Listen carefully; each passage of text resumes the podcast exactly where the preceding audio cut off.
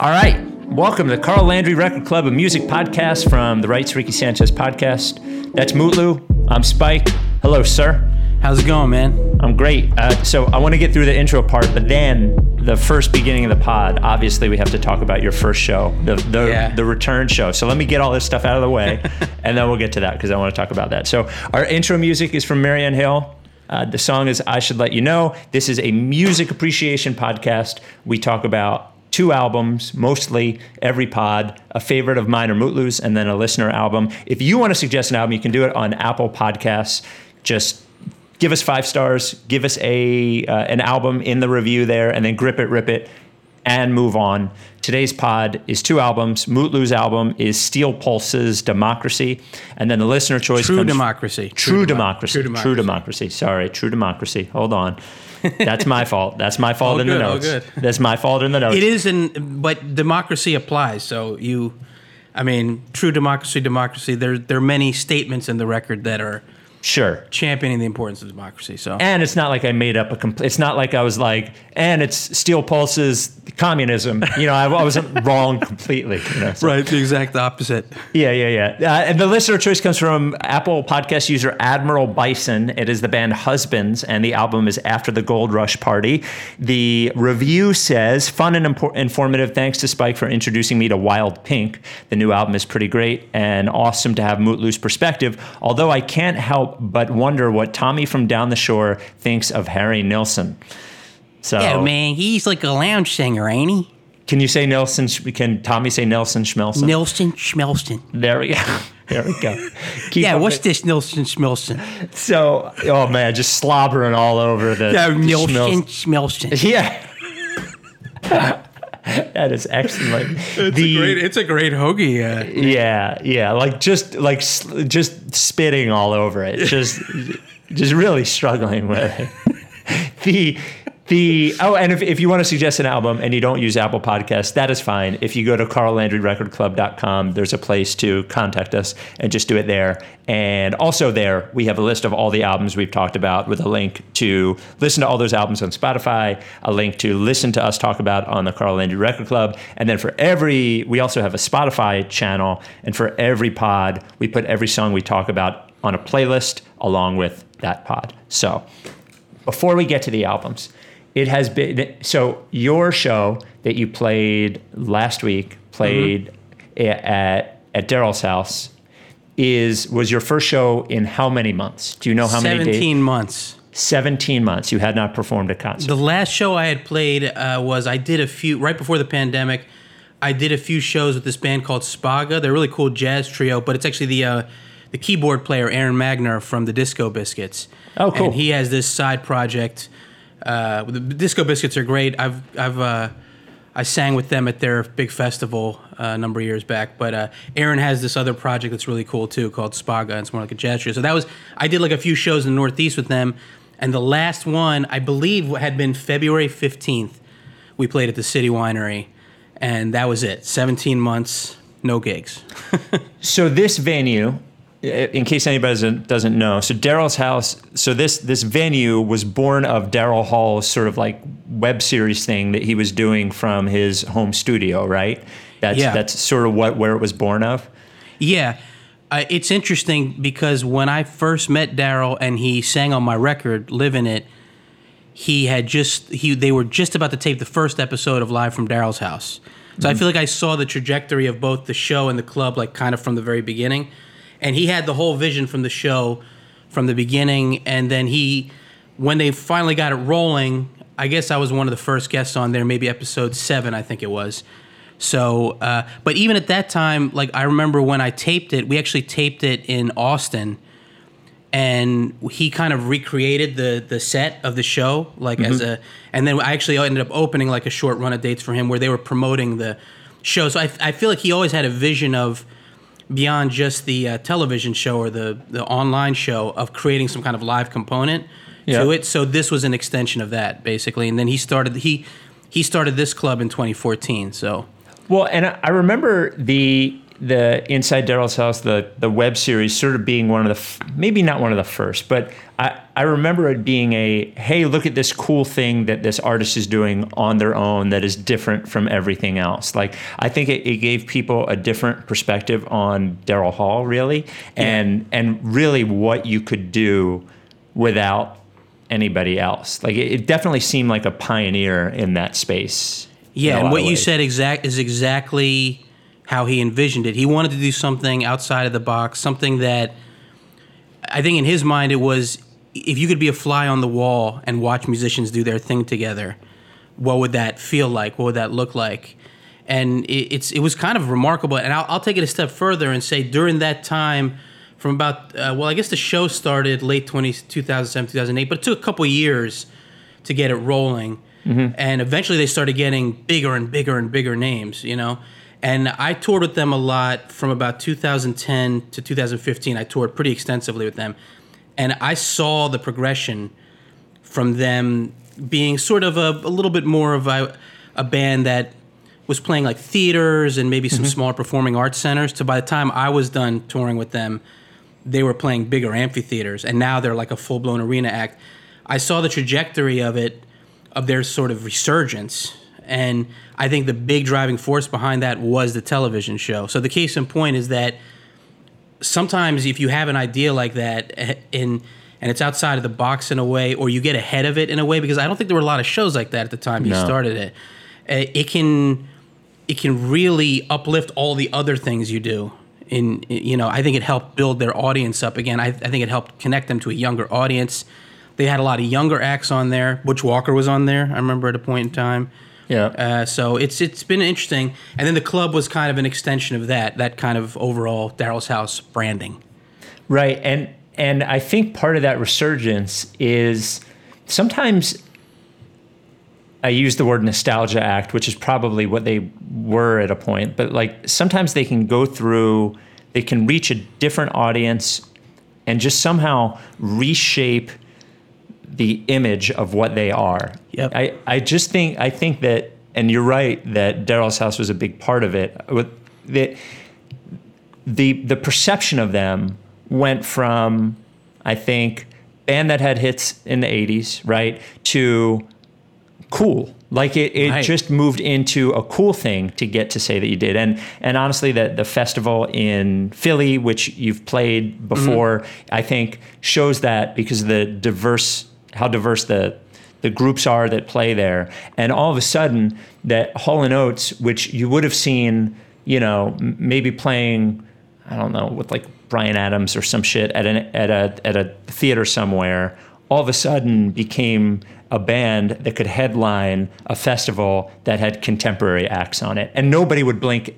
Eh, Nobody would blink an eye at that, and that is an enormous change to go from one thing to another thing. It's incredible, and I watched it happen in real time because you used the word nostalgic. Now, now I think it's like this. I I was always such a huge fan of theirs because I grew up listening to their music, and I was they've always been one of my favorite groups because I think actually, if you go back to the '70s and like Abandoned Luncheonette and records like that, they were really pioneers of this sort of singer songwriter thing meets R&B and soul music and Philly Yeah. soul. Yeah. And if you look at what Amos and I do, we're kind of mining a similar Yeah. musical territory. Acoustic guitars, it has a folk thing, but has an R&B thing. So I always felt a deep connection to that. But you're right. When I first started opening for them, you could, from a certain perception, you could have maybe said they're a nostalgia act. Yeah. And again, it was like, it was smaller places, and they weren't even necessarily always sold out. They were maybe like two, three thousand seat places, but not always sold out. To where, I, you know, the by the time sort of my end of my run with them, or sort of being their like go to opening act, it was like ten thousand seat amphitheaters, and now it's like now it's like 15 20,000 seat arenas. Yeah. and it's you know their support acts are big names in their own right you know. So they've done stuff with tears for fears and uh, train. I mean they had they put big names on basically as their support now. So but what you you pinpointed something the whole perception of them changed and i watched it happen in real time because i started noticing as we went on that I'd start to see younger and younger kids out at the shows. Like I remember I opened for them in San Francisco at one point, and there were like all these hipsters at the show. Yeah. You know, generally is like more of a baby boomer crowd. You know, Yeah. but we did this show, and there were like all these like hipster kids with the sort of uh, you know that that look, you know. That, I was like, wow, this is to watch it change in real time, to see this complete shift in the perception and the way people absorb their music was pretty incredible.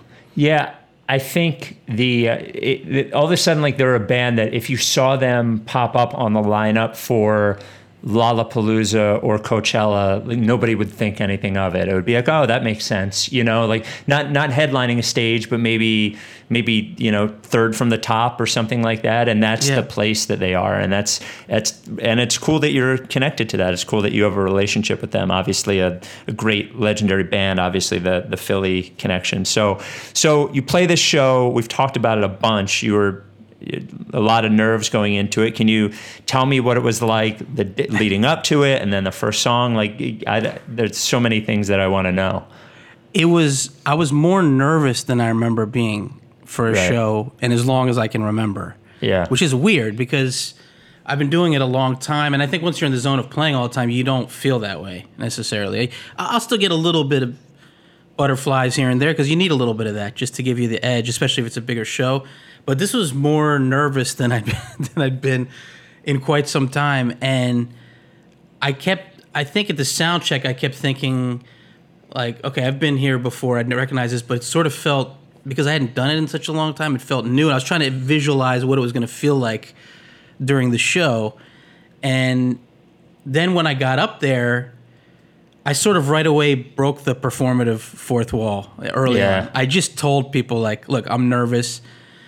I, I didn't even say, "Look, somewhere in the back of my mind, there's the nervousness about COVID still too," but I didn't say that exactly. But that was somewhere in there. But I think the moment I went there, it just I sort of felt like some of the people in the audience felt the same way Uh, sure. Yeah. you, you know and it was just you, you know what it was amazing because I, I knew i missed it but i didn't realize quite how much i'd missed it until i got up there and got that feeling of playing and the reaction from people it was it was uh, it's tough to put into words but it it almost like yeah man almost made me emotional you know Yeah, I mean? can imagine. Yeah, yeah. Well, how long did it take you to? Was it one of those things where after one song you're like, "All right, this feels normal again," or how? You know, did you ever feel normal during the show, or, or you played two sets, right? Didn't you play two yeah, sets? two sets. By set two, I was d- dialed in. I, I think it took maybe the first half of set one Okay. to kind of settle in. You know, it took three, four songs to kind of get comfortable. It actually took me talking to the audience and just getting real about like this is this is kind of strange, this is surreal. You know, I, I admitted that I was like nervous. Yeah. I think uh, you'd kind of given me that advice. Hey, just tell people tell people that, you know, and in some way, I, it for me, it's always been important to talk to the audience because I I almost exclusively play solo. Yeah. and especially if I'm playing a longer headlining show, those moments between the songs have always been important to me. But I felt like they were even more important in this situation. And here I come to find afterwards that for a bunch of people that came out, this was their first show since the start of the pandemic. Oh yeah. Yeah. So so it was kind of like it felt like even though there were some people that I recognized there and people I'd seen in my previous shows, like it felt like something new. Uh, even though it felt recognized when I've played so much at Daryl's house, so that was the perfect place to start because I'm comfortable there. You Yeah. know, the production is is great there and is really comfortable setup for the artists there. They really treat you well. So it, I'm glad it was there because that's kind of like a home base away from home for me. So I don't know if it had been another venue, maybe I wouldn't have been as comfortable. It might have taken me more time to get through those nerves, you know? I've always I, I say a lot. I've learned this as I've gotten older, which is you know why we you know like I mentioned telling the audience how you were feeling. I think two things: honesty and admitting you're wrong or that you screwed up are like these great equalizers in life that almost strategically if if you tell somebody if somebody's accusing you of doing something wrong screwing something up and you admit to it immediately you are once again on a level playing field mm-hmm. right? Like when when you have done something wrong you will not admit to it. You're you're pushing up and they're pushing down. And it's but once you so it's the same thing with honesty. It even when when somebody does want to hear something or somebody doesn't want to hear something whatever it is if you can level with people immediately wh- whatever disappointment or anger or excitement, whatever that is, that is leading up to that moment where you're honest, is then in the past, and you can just sort of push forward. And I think people people get bullshitted so often and they're so perceptive of when they're being bullshitted that like trying to bullshit people is almost fruitless. so I, I really think the audience enjoys hearing you, your honesty that you're nervous or something like that. Because to your point, they are too, to a certain extent. And I think it makes them think that they're experiencing something special because in two weeks or a month or when you've played 10 more shows, you're not going to feel that way anymore. And there won't be a first show after COVID. So I think it makes it special for them. That's my perception. Yeah. And I, th- I think it felt maybe even more that way because it was perf- uh, purposely sold as a limited capacity show. Right, right. So it we, we sold through the full limited capacity, but it wasn't like crammed in like it could have been conceivably under normal circumstances. So it felt full, but it felt comfortable. And I think for those people who did come out, it maybe felt a little more special, even a little more intimate. Yeah. I'm wondering if it had just been packed in, if it would have felt the same. I'm not sure that it would have been because maybe people wouldn't have been as comfortable, you know, if they're right up on each other. But because Yeah. we had it set up so that it felt like people could have their space, you know, Yeah. it, it felt extra special. And I just, you know, I thought about something. It was interesting because I've always taken pride in the fact that I talk to the audience and go above and beyond just playing the songs. But I actually think doing this podcast helped me even more with that component, that in between song thing. Whatever this muscle is, Yeah. this conversational muscle is that you build doing this, Yeah, yeah. it actually is very useful on stage. Uh, Oh, really? That's interesting. Yeah, I, I really think it is because again, if, if you're in the mindset like I am of talking to the audience, I, I think you, you doing the pod you get sharper in how you dissect things or break things down. Like even just talking about my own songs, or if I'm talking about a cover song, there's something I, I think this is actually a great skill that's meaningful, especially if you're if you're playing solo. Um, I'm sure it's with a band, but the band dynamic can be different because there's more going on. Mm-hmm. I don't feel like as the front person in a band, you have as much to carry in talking to the audience because there's a lot of other space filled with that band sound. But being on stage with just a guitar is maybe closer to being like a stand-up comedian. It's not as Yeah. hard because trying to Yeah, make people yeah. talk is really hard. Trying to make people laugh is really hard.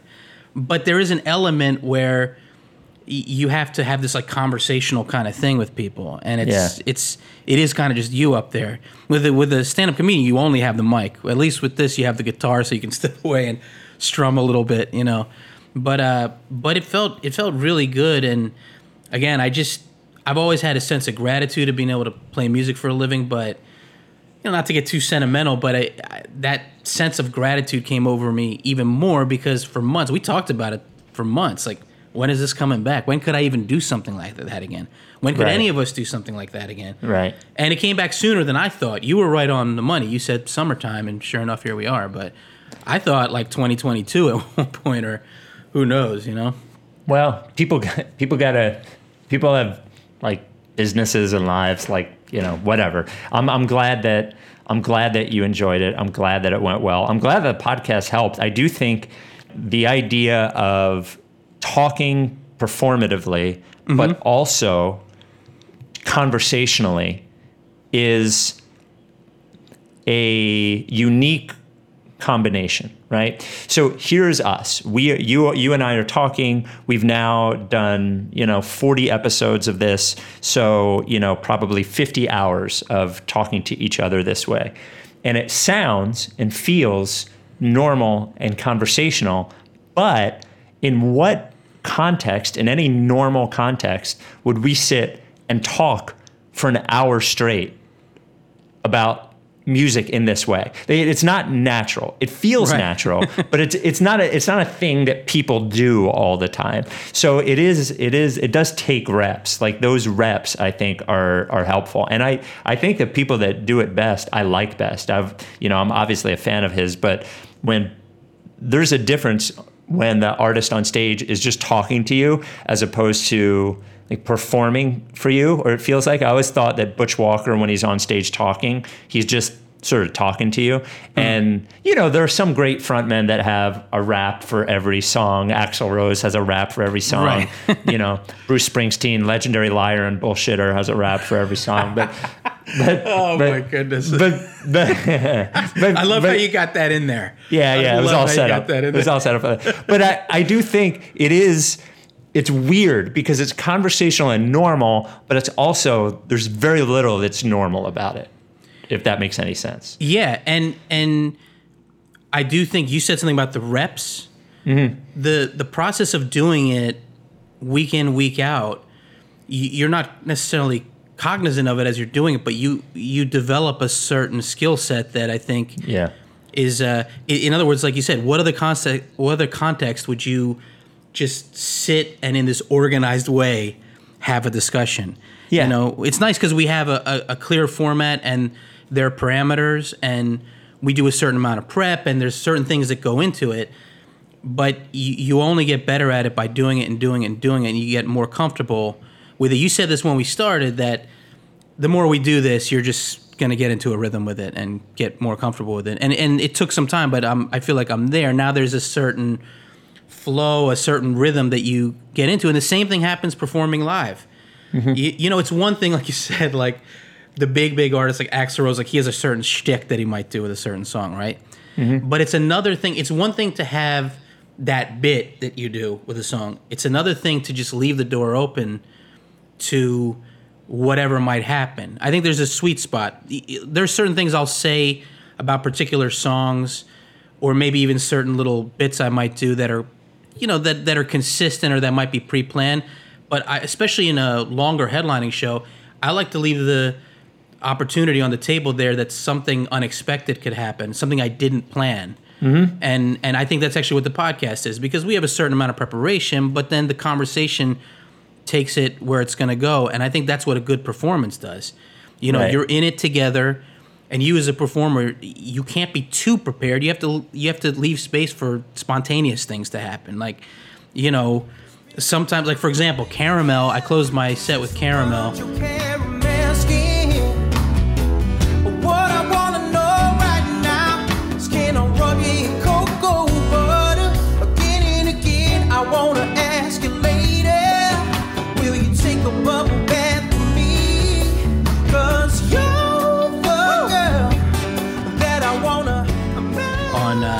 First set, and that's always a moment. Like that's a moment I can look to. People are going to sing along with it, mm-hmm. you know. But the moments where I was talking about just being nervous and just, just saying, you know, this is crazy to me. After all, this is the first show I've done in 17 months. Those moments, I I felt like maybe were even more connecting because I didn't think through how I was going to say those things. I just wanted to be in the moment and and lose myself in that and see where it would go. And I think that's that's why the podcast is a good thing because it's a happy medium of preparation, but spontaneity too.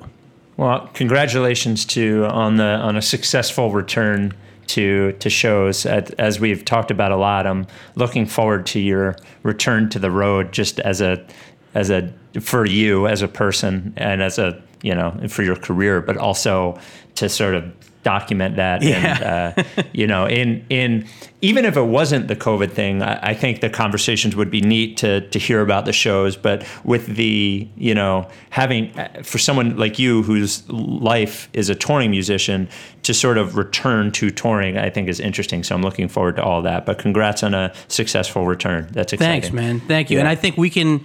I'm excited for that too in the fall, especially when I'm really out there playing different cities and to sort of create through the pod a. I don't want to say audio documentary, but something like that. Yeah. Y- You know, some sort of chronicle of what that feels like because there's high points and low points, and I'm gonna be, I'm gonna push myself to be honest about all of it, not not just highlight the good. You know, Can, can you imagine if you had just fucking bombed at Daryl's house? Just fucking like, can you imagine this pod if you had been like, I got to be honest with you, I, I just. It, was, was the worst show in my life. yep, I just I blew it. I couldn't remember the words to songs. I broke two strings on the first song. I fell down. Like, can you, you know, man, you know, and that, you know what, those shows do happen. Yeah. And when you're playing a higher volume of shows, there's a higher likelihood that'll happen. Yeah, So, yeah, yeah. so I think I think uh, I'm gonna. I'm gonna try to push myself that when when those moments come in the fall, because there probably will be a few like that at least. Yeah, That yeah. uh, that we also discuss that side of it too, because that's part of look. Everyone has this glamorized vision of of, of musicians and touring. It's once you're out there and playing a lot, and especially if you're on the road for extended period of time or doing a lot of shows in a short time, it's exhausting and there's a lot of things that go into it that are beyond just being on the stage. I, I think people have this perception that it's all fun and games or people are just partying all the time and that's not really what it is. You know, it's it's work like anything else. It's fun, but it's work. So Yeah. And partying all the time. and partying all the time. Well, if you were an '80s hair band, if you're Right. Motley Crue, it was partying all. The, time. if you were Guns N' Oh. Roses, it was partying all the time. Speaking of which, and not to end this on a somber note, but you you did mention hairband or whatever. Uh, wanted to give a I don't know uh, a rest in peace. A sad thing happened this week. Jeff LaBar, the guitar player for Cinderella, who is from Darby, uh, passed away this week. He was 58, and he had sort of legendarily had a ton of drug and alcohol problems that he was really honest about all the time. That that uh, was was probably the source of why the band hasn't really played in the last eight years or so because Tom Kiefer was just sort of over it and didn't want to do it with him anymore. Um, but he the the funny story about Labar is when the band went on hiatus in the 90s, he came back to Delco and ran a pizza shop with his brother. And that was what Jeff LaBar from Cinderella, the lead guitar player from Cinderella, did while his band was on break. That's which is, so Philly Delco right there. That is Yeah. awesome. But uh, yeah, it's very sad to hear that. Uh, R.I.P. Yeah, And. I know it's crazy because we talked about that record not that Yeah. long. I feel like I just discovered them. So Yeah. uh, yeah, very very sad news. And Yeah. only 58. That's I mean, it's a shame because uh, they they seem like a band that could have that sort of uh, Sure. resurgence. I mean, I, I feel like I feel like artists that we've seen this with a bunch of different acts, but artists that do something really special at a point in time, even if it and and who hit the charts, so there was an audience there. Sometimes it's just the right timing, the right circumstance for that music to be re-embraced or to get to a younger audience. And they actually really wrote some phenomenal songs and made some great records. So Yeah, they.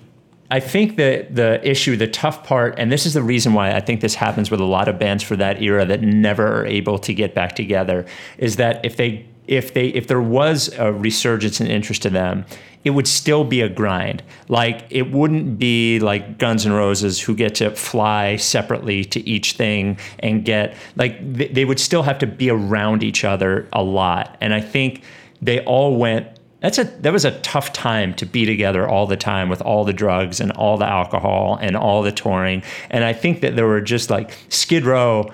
They just had no desire to e- ever talk to Sebastian Bach ever again. Like it's just not going to happen. And even though I think that band could come if they reunited in a real way, could probably play you know, like electric factory style venues and have a successful tour and maybe open up for Guns N' Roses. Like there's, it's just, I think they think about, oh my God, I just don't want to be around that guy anymore. And I think that's what happened with, with Cinderella. I actually met Jeff LaBar once when I was, I think 14. I used when I went to concerts at the Spectrum before I could drive or anything. My dad would get me tickets in the press box of the Spectrum, and I saw the Motley Crue Dr. Feelgood tour there, and he was in the press box, and I thought he was Fred Coury, who was the drummer of Cinderella. And I went up to him and I was like, I know who you are. And he's like, Oh, yeah, who am I? I'm like, You're Fred Coury from Cinderella. And he's like, Well, no, I'm not actually. And I go, Yes, you are. And he goes, No, I'm not. He goes, uh, He goes, I like, I'm Jeff LaBar from Cinderella. And I felt like a real asshole, but he was cool about it. So, so rest in peace, Jeff LaBar. That's- yeah, rest in peace. Very sad. Very sad news. you want to do your album first? Yeah. The, the album titled uh, True Democracy from Steel Pulse. Yes, yes, yes, indeed. Uh, Uh, let's see here. Steel Pulse, True Democracy. I've been a fan of this album for a long, long time, so it's cool to kind of jump back into it.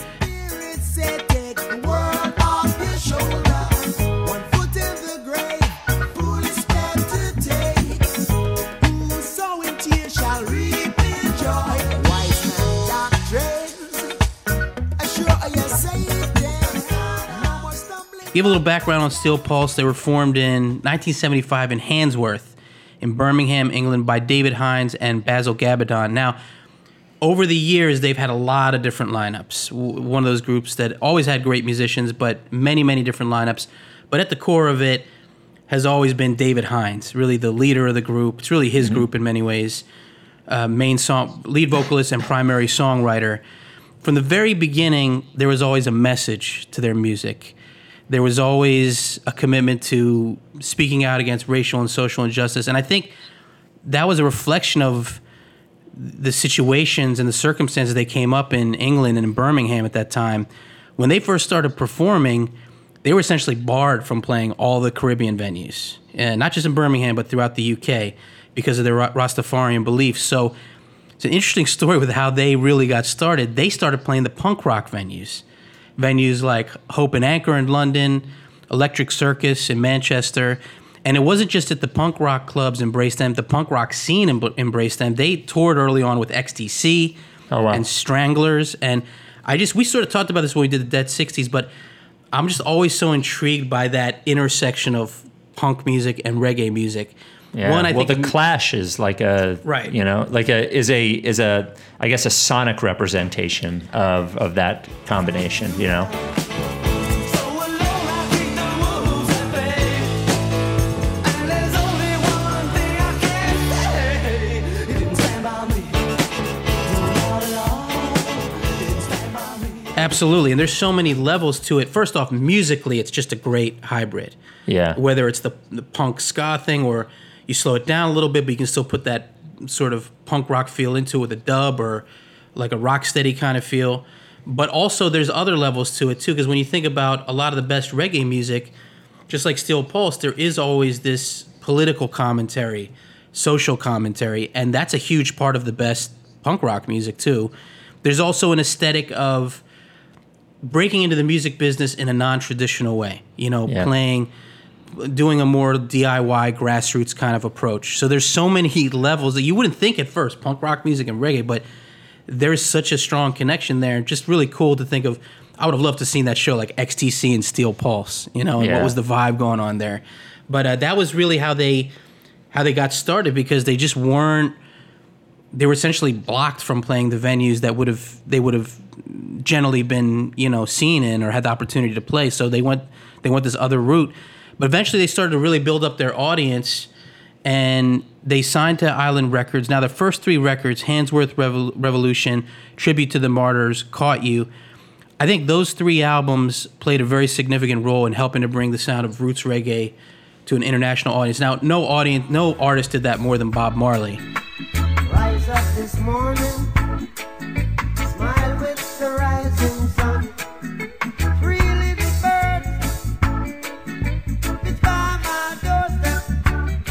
the 70s, but there were a number of groups like Steel Pulse that, alongside Marley, really helped make reggae this global phenomenon.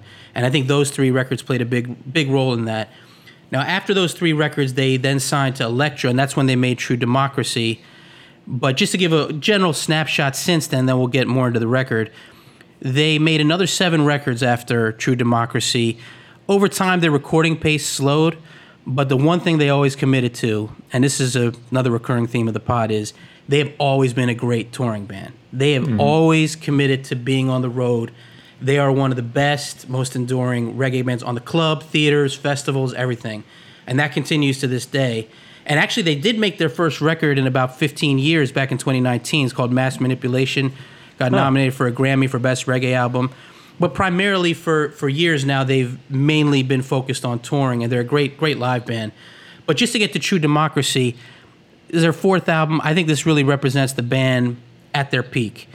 And just to go through the lineup again, many different lineups over the years, but I think many would probably say this is the quintessential, one of the quintessential lineups. David Hinds on guitar, vocals, Basil Gabbidon on lead guitar, Ronald McQueen on bass, Steve Nisbett on drums, Selwyn Brown on keyboard and vocals, and Fonzo Martin on percussion and vocals. And a lot of Selwyn Brown and Fonzo Martin's vocals backup and sort of call and response vocals with Dave and Hinds are a big part of the record.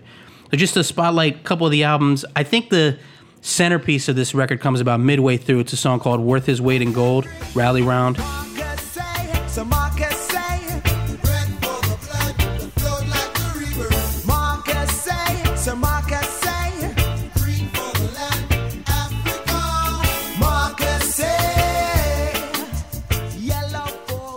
This is really a, a song that's a tribute to Marcus Garvey, kind of echoes his teachings. Great hook on that. And that song kind of has a companion piece that closes the record um, called Dub Marcus Say, It's basically a dub, dub reprise of Worth His Weight in Gold. I love the dub format in general, just that sound of taking a track, stripping away everything except the groove, and just really get bringing it to the core of what it is, and then bringing back in these fragments. So a lot of times I listen to this record, I'll listen to Worth His Weight in Gold and just jump ahead to the dub companion before before I go back.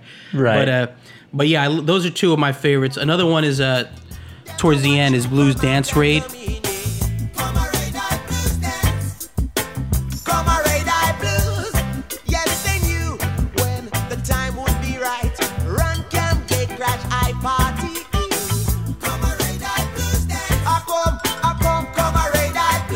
Has a great groove call and response with David Hinds in the background vocals and has kind of a few of these almost borderline 80s blues rock flourishes that you hear. You know, Right. it's, it's Yeah. at that moment in the record, you're like, oh, okay, this was recorded in the 80s. Like there's a little Right. Yeah. little strand of the 80s in, in there. There Uh, is. There there definitely is. Yeah. Something in the production, right? I was curious Yeah. what you thought about that. Like there's a just great synergy with the musicians, great grooves, but there there's a little bit of a polish, I think, here and there that you hear that this is a, a product of the 80s. Honestly, I think it most of it happens in the beginning of songs that, Right. that and and I, there's a song called uh, uh, "Who Responsible."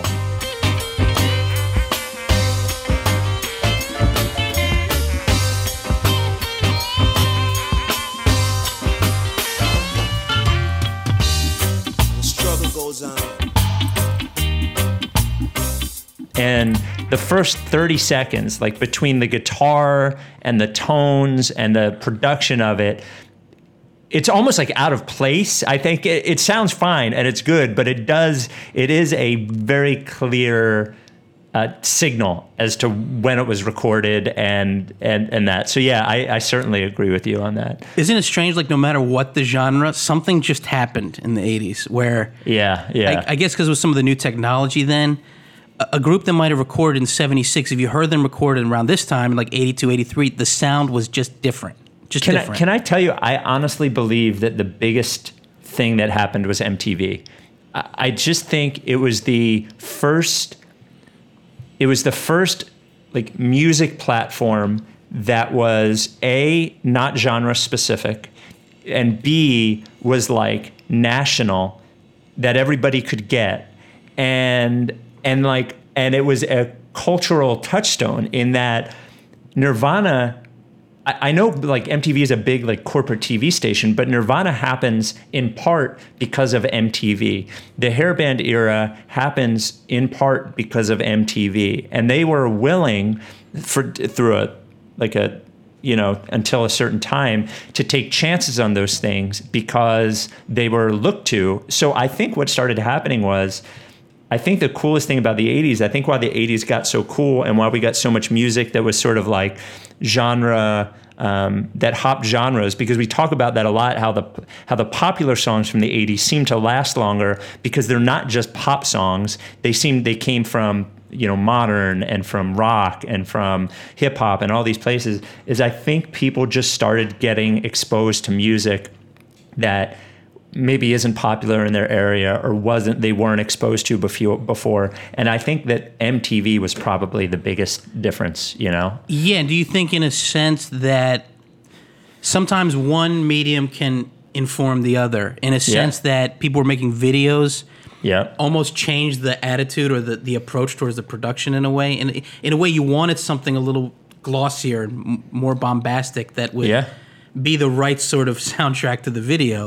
Uh, it's Yeah. an interesting thing. I wonder if if that visual thing suddenly changed how people thought about their production. Well, it it I, regardless of the production, regardless of the sound, it changed that bands could create a like a an image for themselves in an easier way and not just with how they dressed. I mean with I mean there are so many so many important videos from the 80s that are so memorable that make you like how many people when they think of a-ha imagine them as a black and white cartoon because of that I probably do.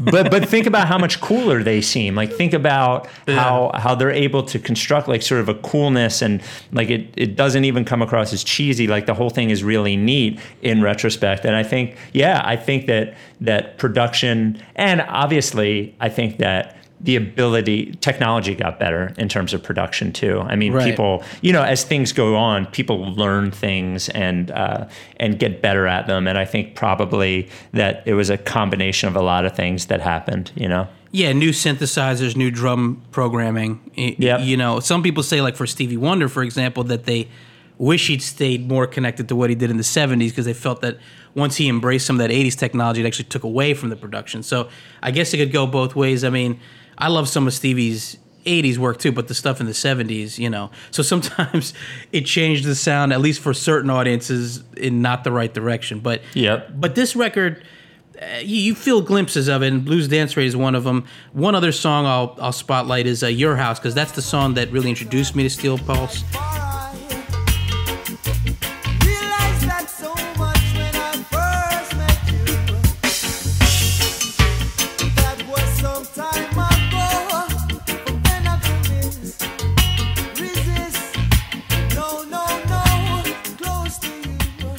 Introduced me to this album. That's classic lovers rock song. One of David Hinds' best performances. He just he brings so much emotion to every every take, and a great hook. More of the great call and response. I just I've always been a fan of this band and this record in particular. I love that they've always committed to being a live band first and foremost, but they made great records. And I love his his energy, his delivery, his cadence as a singer.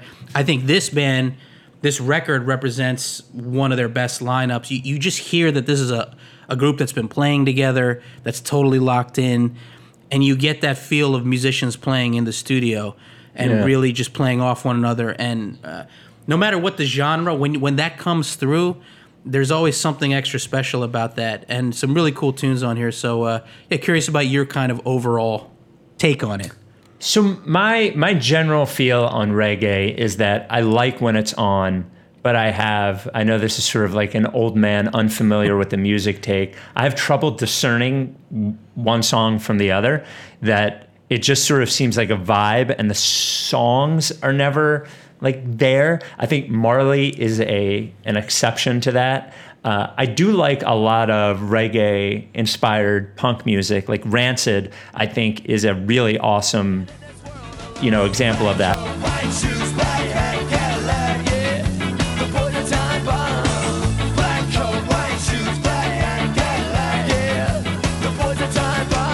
I do rally against ska, which is certainly reggae and punk, which is just no one asked for horns to be that pronounced in anything. But I think that the the punk bands that use elements of reggae, and as I mentioned, Rancid being my favorite one of those, are a lot of fun. I thought the record was cool. I, it always reminds me of the summer and of being at the beach, hearing reggae like this. The two songs, the one that you already mentioned, the one that I mentioned that stuck out to me, Blues Dance Raid stuck out to me as just a sort of a, a senses assault and not just not just sort of a, a, a nice reggae tune with the steel drum or whatever, uh, but like this this just sort of uh, genre clashing big um, big tune and uh, who responsible I liked a lot. I do think that the thing that you mentioned about this album being more glossily produced makes it sound bigger and thicker than most reggae and and maybe even has a more more forward momentum that most reggae records do but i have trouble like kicking out songs because they're typically there's not a lot of chorus there, I guess, uh, and Right. the chor- the chorus is not too different from the, the the cadence and the tempo of the verses or anything. So I have trouble picking out reggae that I really really liked as opposed to reggae that I don't like. It all just sort of sits in the same place for me. But I thought it was a it. I had it on in the car for about 45 minutes and and I wasn't noticing song after song, but I was happy as I was driving, and it did have a, a good vibe. But I have, I just have trouble picking out favorites when I'm listening. It's more about over like absorbing the overall the vibe. feel of it. The vi- and I think a lot of reggae is about that. It's about that groove. It's uh, what I like about reggae is it's now a record like this or Marley's records. You can really put on the headphones and key into what's being said lyrically, but Mm-hmm. you can just put it on at a party and people are going to be happy and it's just going to be people are going to be dancing or it's like beach time music. It, it's it's multi-purpose. I think it can work on so many different levels. And I always thought they had an interesting story coming up in England, coming out of Birmingham, and uh, I've actually spent some time there. So that's a really interesting, I think, underrated city as far as as far as music goes. oh, really? Yeah, I think. Uh, well, I years ago, I did some work there with this artist named Apache Indian. Uh, he's a like basically a dance hall reggae artist, and we did some writing together and a little bit of studio work. But he kind of took me around Birmingham. He's got an interesting story because he's of Indian descent, but he grew up loving reggae music, and it just there's so many there's so many cool studios and a lot of great reggae rock. Uh, UB40s from there as well. So they're just a really vibrant scene that I think sometimes uh, people aren't necessarily aware of. So Steel Pulse kind of came out of there, but again, I think the reality for them was they had an interesting path because a lot of venues that they wanted to play initially just wouldn't have them. And I just love the story that they were like, you know what, we're going to play the punk rock clubs, and this is how we're going to build this thing. So even beyond the music, they just have an interesting story. And I think again, I think along with Marley, you have to put them up there with among the bands uh, that that has really helped bring reggae to a broad, broad international audience. And I always just love music with a message, which that's that's been at the core of their sound from from day one. So. Yeah, Steel Pulse, man. I think, and I, I, I hope to get to see them. I saw them once years ago. I hope to see them again. They're they're great live. Uh, just like rest in peace, Toots and the Maytals. I probably saw Toots and the Maytals half a dozen times, and uh, those are always two of my favorite bands. Like you know, as far as a live experience, a live show that I walked away from, like yeah, I got to see these guys again. I always put Toots and and uh, Steel Pulse there. But uh, yeah, rest in peace, Toots, man. We, we might have to do one of his records at, at some point. Yeah, that would be cool. I think it. I think it. This record, this record like sits in between "Grip It, Rip It, Move On" and Ten Mutlu for me. I I would never mind having it on, and I think I probably will throw it on again. But the the absence of songs that I can really wrap my arms around Right. makes it makes it a little tougher, but I would I would say that I, I didn't really have any reggae go tos before aside from putting on Marley, but I would put this on again, you know. So it's a it's certainly a cool record, a cool vibe, and it is neat to hear reggae almost overproduced in, in a way. A little In bit more of the slick '80s kind of thing to it. yeah, which I love anyway. So. Is there an intermediate between grip it, rip it, and move on, and ten mutlu, grip it, rip it, and mutlu, or I don't know how would we Oh, discern? I like Grip It, Rip It, and Mutlu. I'm fine with that. So it's it's not quite grip, rip, grip it, rip it, and move on. It's not quite ten mutlu. It's grip it, rip it, and mutlu. Yeah. Okay. So we have another scoring. So we have we have Stay Free My Goose. Right. Grip It, Rip It, and Move On. Grip It, Rip It, and Mutlu. And 10 Mutlu. Ten mutlus. And if you really love it, you can More multiply thousand mutlus, billion mutlus, whatever. Yeah, You yeah. know, it's Listener record time. So this is Husbands. And the album is After the Gold Rush Party, which came out in 2019, suggested by Apple Podcast user Admiral Bison, who I see on Twitter sometimes too. So All in your hands be to be happy and I tell the heathens see you again every Friday. Thank you, Admiral Bison. Husbands is two guys, Will Norton and Danny Davis. They formed in Oklahoma City. That is where the origination of the band was. They met and started recording together when they were at Oklahoma Christian University, and they were basically making albums together, making songs together in their dorm room, you know, with just, you know, doing it with a, a computer, you know, uh, digital drums, like a lot of digital instruments, and then creating creating songs that way. And in their first year together, they released 23 different singles. And and then in 2015, they actually put out an album called Golden Year. And when you go back and you listen to that stuff compared compared to the album we're talking about now, there's definitely a different vibe and there's definitely like a big jump between the music in 2015 and then the music in 2019 in that I would compare the earlier music to Skegss, like what we were talking about when we talked about them, that it was definitely like surf rock, surf punk sort of stuff, which there are there are elements of in this album, but I- I don't think are I, definitely not as pronounced. And there's definitely more going on in this album. And the interesting thing about them is that they're not they're not a not working band, but they're not a working band. They don't live in the same place now, and they haven't in a while. There's not like a lot of consistent touring. Uh, Danny, so Danny Davis lives in Seattle and lived in Costa Rica for a while, and Will lives in Oklahoma City, and, and like they have a, a few shows coming up. I guess they played their first show two nights ago, I think July 15th in Oklahoma City that they had played in a long time, like you. And they have a few shows on the docket, but but that's it. And I thought I thought there were so this album takes that surf rock stuff, but also like that indie pop thing comes in here in a, in a pretty major way, like the Vampire Weekend and Modest Mouse and Yeah. those sorts of sounds definitely are more pronounced in this than they are in the earlier stuff.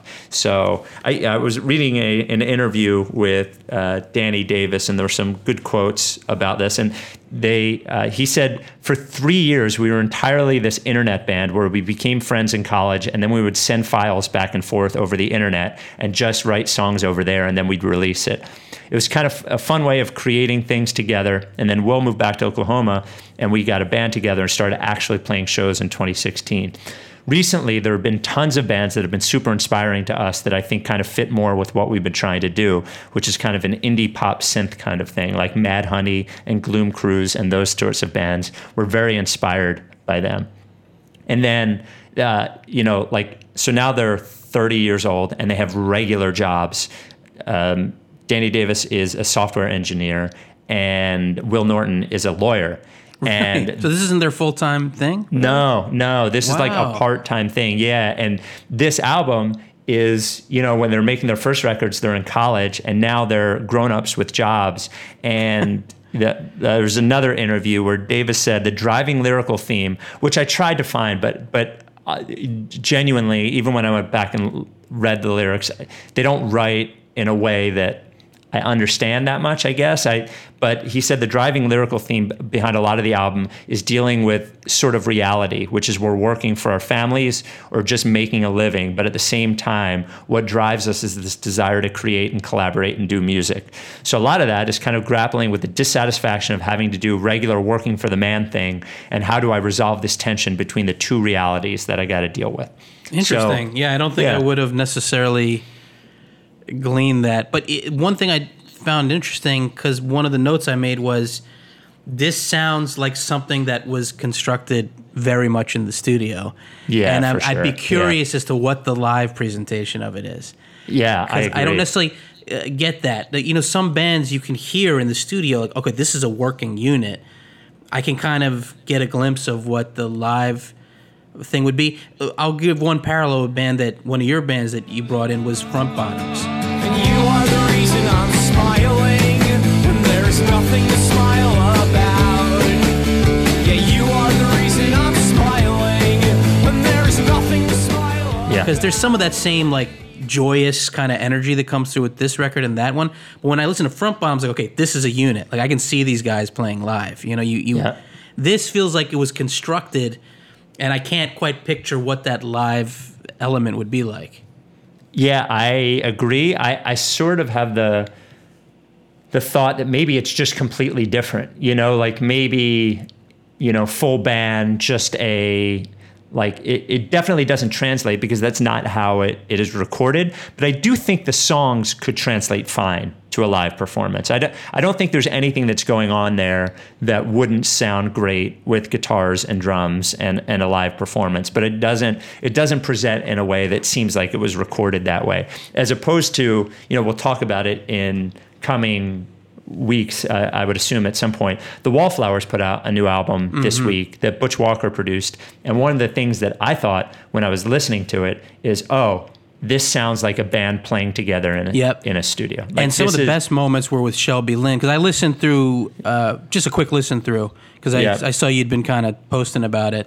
And yes, that vibe. But I think some of the best moments are when I think I think it's Shelby Lynne. It sounds like her. Yeah, yeah, it is. Uh, and and the dynamic of she and uh, and and Jakob Dylan, especially on the one tune that's about midway through. I forget what it's called, but uh, it's like I'd like to hear like a whole duets album with the two of them, which would be Yeah. really cool. But It's it's a really cool album. Just as an aside, we'll talk about it at some point. But um, I would love to get I would love to get Butch Walker on to talk about producing that record because I know he and, and Jakob Dylan are are tight, and I wonder what it's like to produce a friend of yours. I wonder what it's like to produce a band that is that so knows who they are. Yeah. You know, and and his stamp is definitely on that album. Like like I, I've mentioned before, I can hear hear it when he's produced a record, and I can hear it that he produced that record. I can just hear it. So I wonder what that's about. But back to back to husbands. Um, I li- the things that I like on this album. There there's definitely Beach Boys, Brian Wilson sort of you know influence on this. Like the the harmonies they're both singing on almost every song which i think sounds really cool. There's a song called 3 a.m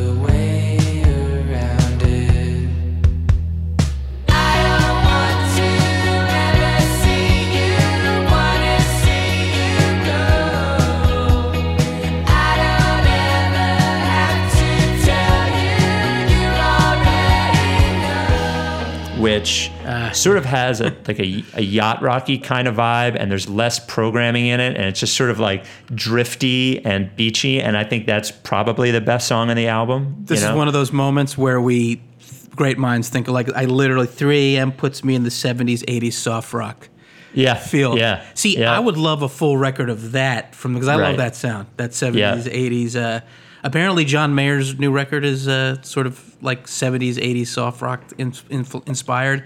It's Oh, a, yeah. It's a I deep well. I haven't that. listened to it yet, but he kind of. I heard him talking about it.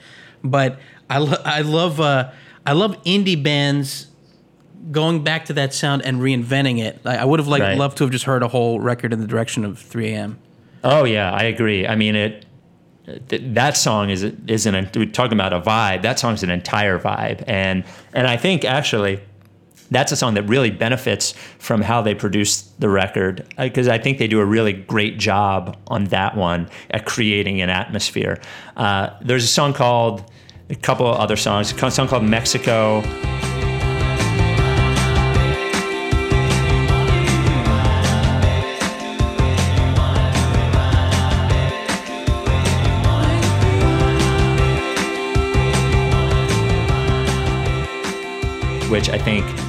Has real Beach Boys vibes, especially with the the falsetto. You know that that I don't know who's doing it, but is in there. Like definitely reminds me of Beach Boys. There's Boys. the line, "Why not, baby, do it? Do it if you want to do it." That line, "Why not, baby, do it?" Something like that. It's like that. Yeah. It's that low. It's like there's the falsetto up top, and then the group kind of answers with that rhythmic line. Yeah. you know, it's like right out of the Beach Boys. Um, two other ones: Speed Racer.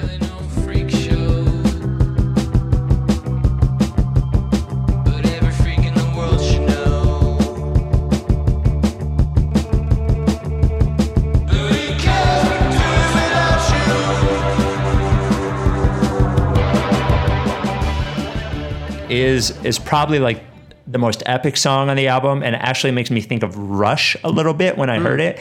And I'm not a big Rush fan, but that's what it made me think of. And there I think some songs they they that you can I think it's pretty obvious they have a good pop sensibility. I don't think all the songs are great pop songs, but there's a song called Man Horse on there that is as far as constructed pop songs, and I, I think is probably the best representation of the album as a whole in one song.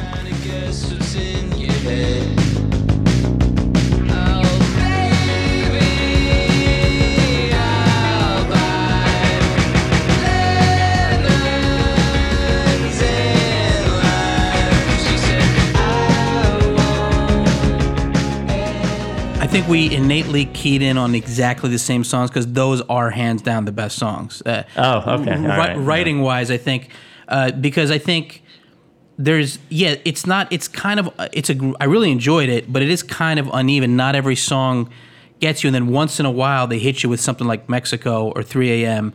Mm-hmm. or uh, Speed Racer. Speed Racer, I don't know why I thought this. The guitar on that one, maybe on one or two other songs, made me think of Twin Peaks. You know the Oh. Twin Peaks guitar in the Wow. theme. I, it, Yeah. It's like it sounds almost like I've heard that sound on Ween records too. I, Mm-hmm. I don't know what that effect is because I'm not really deep into the whole uh, you know electric guitar sonic space, but I don't know if it's like maybe a phaser with a little bit of overdrive or something. It's like a very particular sound, and when I hear it. I don't know. That song took me there. There's also a couple other tunes that are like "She's a Betty," "Cherries," "Tijuana." Yeah. Like they're somewhere in between full songs and interludes. Yeah, she's a Betty is is fun. I think. Yeah, yeah.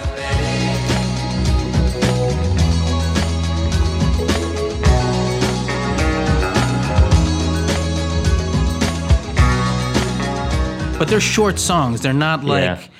It's almost like they couldn't decide. Like, is this an interlude or is, are we writing a whole song? a whole Well, because is it isn't Cherry's the first song, and I think it's like a minute twenty or right? something. It's like an Or- yeah. intro kind of thing. Yeah, yeah, yep. yeah. So, but uh, if they could distill whatever's happening in 3 a.m. in Mexico and a couple of these songs, like they, I think they have a great record in them. Oh, I think so too. I Maybe think it's so not this too. one, but like you get glimpses on this one. Yeah, for sure. And I think, yeah, I think the songs that we mentioned are the obvious, you know, and and like, look, this is where, you know, if it's not your full time job, if Mm-hmm. you're not, you know, if there's not a producer involved who's like, that's great, that's not great, and you know, like maybe it, it takes longer for you to happen upon those moments, and they don't. There's no one there to tell you this is that you should do more of this, Right. You know, or So- strip this away. Because I wonder now we we keyed in on maybe five or six songs. Now, what if this was just an EP with those songs, and it wasn't some Right. other tunes that maybe don't hold up quite as well? I almost feel like we'd be like, "Whoa, that's an amazing EP." Right. Yes. But because these songs stand out so much in relation to some of the other tracks, we're saying, okay, it's it's like it's a little uneven top to bottom, but man, there's these great moments. So I, Yeah. I, I'm, I'm always thinking about this now in this day and age. What is we talked about this? I think an episode or two ago. What is the best way to put music out there? Because uh, the Faye Webster record, I finally jumped into that. But I looked at how she released her music over the last year. It was kind of what you were saying of a real time playlist. Yeah. She put out one of those tracks last April. She put out another one in September. Then she put out a couple more this spring, and then finally the record dropped. You know, a year later, it's just like it's weird. There's, there's. I I feel like the thing of just releasing an album now is almost kind of not the best way to do it. Any, anymore. Yeah, but I'll, I'll tell you, and I don't want to get into it now because we should wrap up, but maybe we'll talk about it next time. But Gang of Youths, like, they put out that EP, Yeah, I saw your. and I'm listening to it, and I'm like, eh, these songs sound like if they were in between other songs, they would fit and they would they would make sense. But as three songs together, they they don't really make sense. I I think it's different for every artist in, Yeah. in their career, and I don't begrudge them for putting it out. Like, go ahead, put it out, go tour, you know, make some money, do it however you want. But I think it works for some artists and it doesn't work for others. There may know? be the exception because of their last record and what a like overall incredible piece of work that was. It almost like putting it out piecemeal for them feels like it works against what you want from them. I, you're right; it's different for every artist, but uh, I think they're just following the approach that most artists are going. I don't know if yeah, you know, they're like let's float a few songs out, but you're right; they feel like an art an artist that wants to make a big statement. So it's almost Yeah. like it almost like works against it, maybe.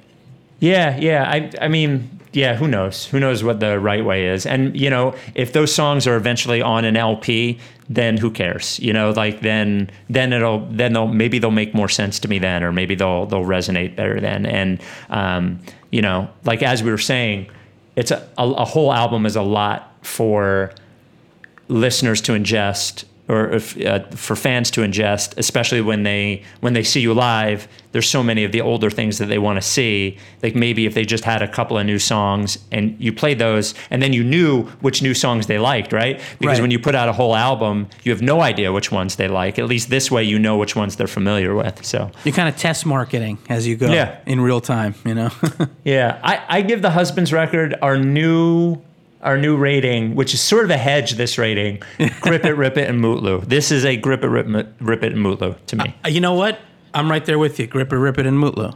Wow, your first non-ten Mutlu. My first, non- but but see, but see, only because we had see if we didn't have Yeah. this new category, I would be Ten Mutlu because I like it. The best songs I really dig. But Yeah. since we have this new thing, yeah, it's, yeah. it's it's easier for the for the diplomat in me to just say, yeah, it's not full grip it, rip it, and move on, but it's it's grip it, rip it, and Mutlu. And Mutlu. Yep. Uh, all right, we will talk to you next time. That's all we got. Stay free, my goose.